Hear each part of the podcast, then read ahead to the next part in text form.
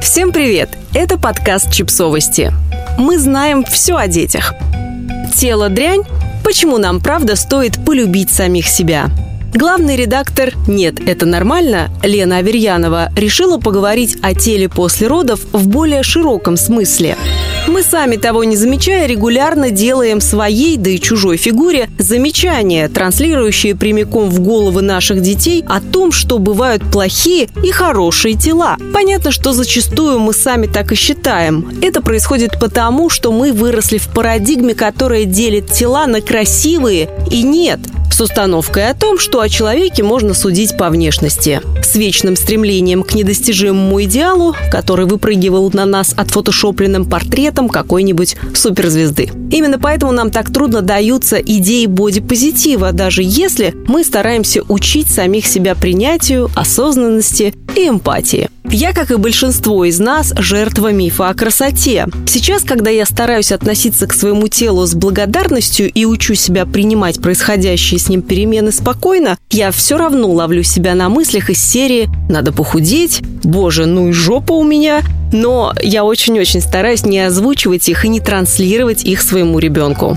Потому что я не хочу, чтобы она росла с этой невротической идеей о том, что надо быть худой, целлюлит – это зло, а съесть кусок торта – это преступление. Я не хочу, чтобы она злилась на себя, если заметит, что ее фигура изменилась. Я не хочу, чтобы моя дочь боялась быть собой, такой, какой ее делает время, обстоятельства, сила притяжения и генетика.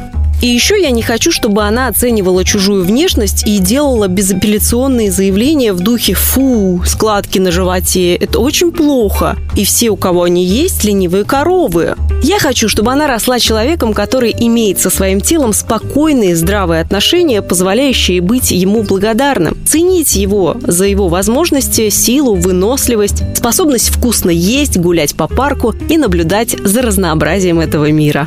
Я хочу, чтобы она думала и беспокоилась о более сложных вещах, вместо того, чтобы переживать, достаточно ли стройной ее считают окружающие. Я хочу, чтобы она знала, она может заниматься любимым делом вне зависимости от того, каким на данном этапе жизни является ее тело. Именно ради этого я и сама учусь жить со своим телом в гармонии, по возможности поддерживая его в здоровом состоянии. Теперь я гораздо больше ценю возможность пройти плановый осмотр у врача, чем убиться на тренировке ради сомнительной цели носить на животе кубики. Но и говорить другим людям, каким им быть со своей внешностью, я тоже уже больше не хочу. Я хочу, чтобы моя дочь видела в масс-медиа не идеал, которого невозможно достигнуть, а себя, своих подруг и друзей. Не буквально правильно, но чтобы она могла соотнести то, что видит, с собой и своим опытом. Чтобы не она была для маркетинга, а он для нее. Я верю в то, что когда-нибудь мы доживем до тех времен, когда женское тело со всеми его особенностями будет нормализовано. Когда матери с послеродовой депрессией не будут получать реплики в духе «раньше никаких депрессий не было». Когда родители перестанут считать, что их дети могут стать геями, если увидят однополую пару. Когда людям дадут свободу репродуктивного выбора и так далее.